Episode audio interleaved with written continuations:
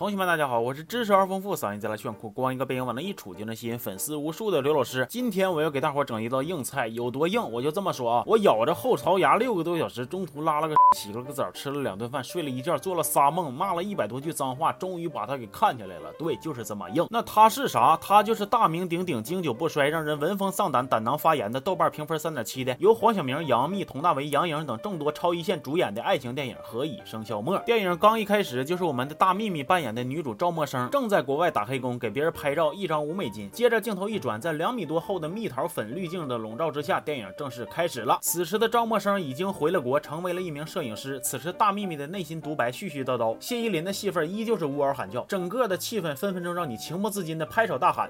对，就是这个味儿。Tiny Times 五点零之白内障时代，你自己不恶心吗？接着赵默笙去超市买东西，就看见了小明哥扮演的何以琛正在和 Baby 坐着喝咖啡，然后他就非常不故意的撞倒一堆饮料，成功的吸引了二人的注意。只见仨人表情都出奇的一致，就是让人看不出情绪。知道的你们是故人相逢，不知道的还以为你们这是啥新型的团建活动。瞪眼珠子。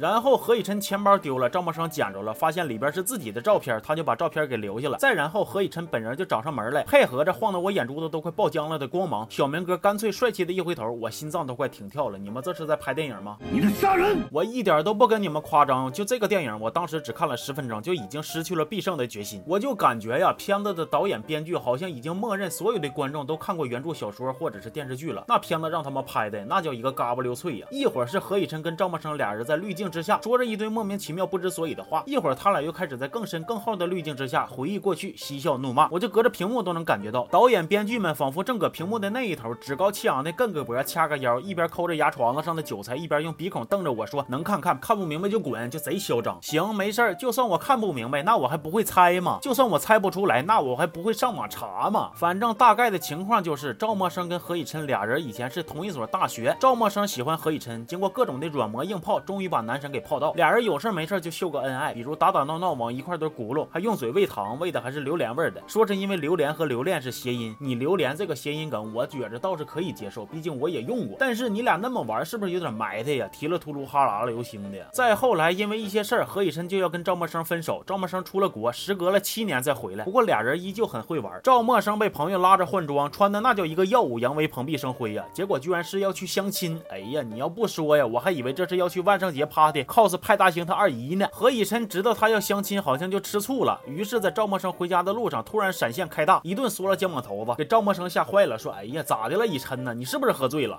我不是喝醉了，我是疯了。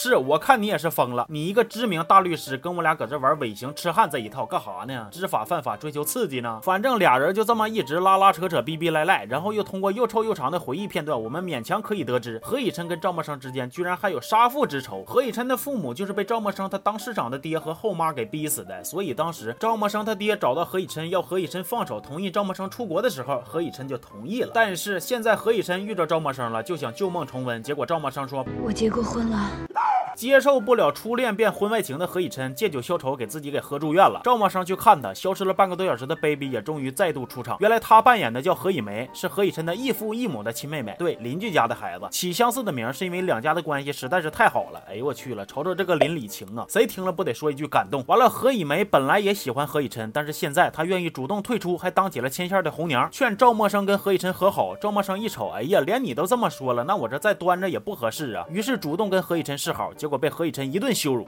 你想我做什么？你的秘密情人，你见不得人的外遇。赵默笙听着这些都懵了，说你逼逼啥呢？我其实已经离婚了。结果何以琛又说：赵默笙，你凭什么认为我何以琛会要一个离过婚的女人？哎呦我去了，小伙口气挺狂啊！我寻思听你这话，你这是要翻身农奴把歌唱呗？柳暗花明又一村了。结果画面一转，哎，他就又找赵默笙来了，干哈？登记结婚，你神经病啊！那问题是赵默笙还同意了，然后俩人真就跑民政局结婚来了。啊，对，剧情发展就是这么横七竖八、出神入化，就这一轱辘强行发糖的情节，当时给我一个电影解说看的都词穷了，说啥不知道该咋形容了。于是我当即打开了弹幕，寻思找找共鸣。接着我就看见了这样的一条，言简意赅，仅四个字就收获了三百二十六个赞。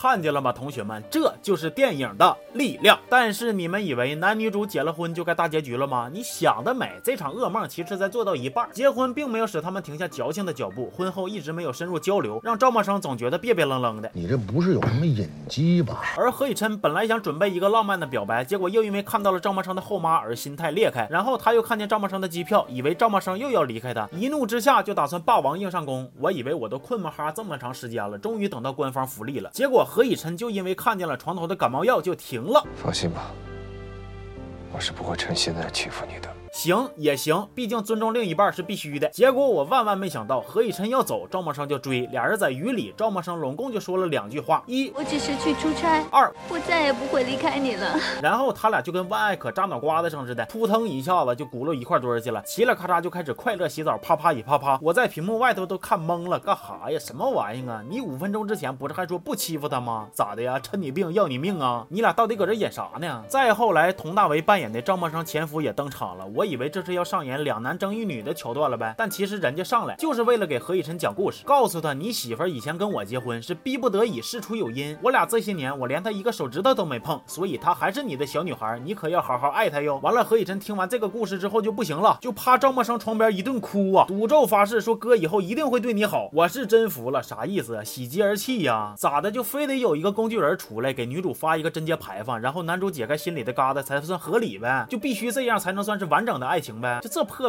玩意属实给爷看吐了呀！完了，电影最后的结局是何以琛要跟赵默笙的继母说，过去父母那一辈的事儿，他也可以不追究了。他是真的爱赵默笙，希望继母也能帮他保密，然后皆大欢喜。就这部电影东拼西凑的破碎式剧情，让我全程都集中不了注意力，再加上那个画面的死亡调色，让我从肉体到灵魂接受全面的降维打击呀！男女主的每一个行为动机，在没看过原著的观众看来，都毫无逻辑可循，感觉就是一场非主流少男少女的狂欢盛宴。电影请了一大堆可以但是没必要的。明星打卡露脸硬凑 KPI，完了还明目张胆的安排小明哥和黄子韬腻腻糊糊的玩擦边球那一套，我可真是求求各位大佬了，醒醒吧！那 CP 感不是你安排的他就有的，你真当观众都是傻子？你为啥吃啥呀？当然了，你们也不用觉得心疼可怜我，排雷那都是我应该做的。行，那今天就先说到这儿了，我是刘老师，咱们下期见，哦。